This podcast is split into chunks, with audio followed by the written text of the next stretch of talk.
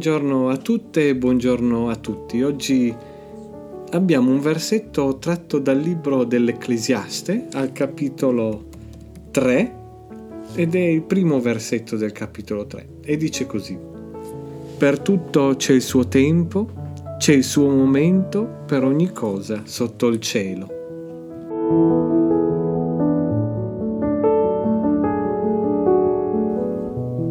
Questo versetto dell'Ecclesiaste, soprattutto il capitolo 3, li conosciamo molto bene, sono molto ben conosciuti.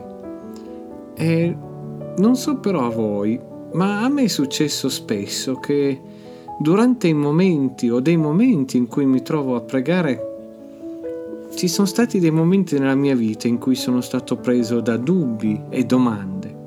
E a tutti penso che sarà capitato, anzi oserei dire che non si, se non vi è mai capitato almeno una volta, c'è qualcosa che non va. Però a me è successo spesso di interrogarmi come mai, ad esempio, mi sembra di essere ad un punto morto nel mio cammino di fede. Oppure perché non riesco a fare quei cambiamenti che Dio so che mi chiede.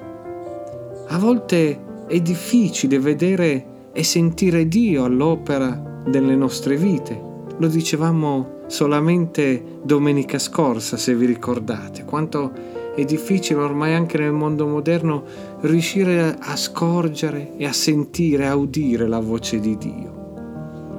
Quante volte ci sembra che Dio non risponda ai nostri interrogativi. Ebbene, questa settimana ho osservato una cosa molto particolare che mi ha fatto pensare al versetto che abbiamo appena ascoltato e soprattutto a come Dio opera. Sul mio balcone ho una pianta di limone. Questa pianta mi era stata regalata quando abitavamo in ciociaria. E questa pianta di solito fiorisce in primavera, fa limoni. E quest'anno invece per la prima volta in primavera ha prodotto pochissimi fiori e neanche un limone. Zero niente. Eppure mi dicevo la concimo, la bagno, la curo. E avevo così abbandonato l'idea, quest'anno è andata così. Questa settimana invece ho notato che da uno dei rami, bello bello, è sbucato un fiore, uno solo, a fine settembre addirittura. E forse mi sono detto, la pianta aveva solo bisogno che fosse il tempo giusto.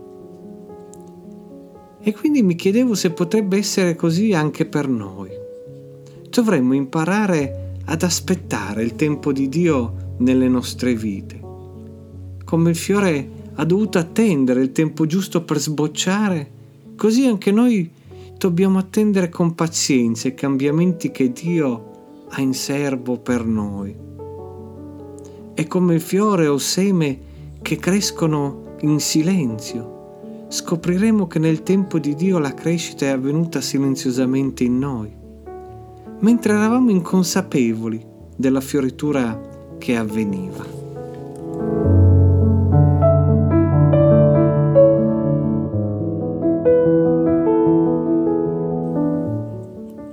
Preghiamo. O Dio, Signore del creato, fa che sappiamo aspettare aspettare che il tempo della fioritura si manifesti nelle nostre esistenze.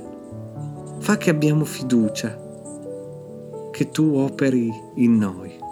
Amen.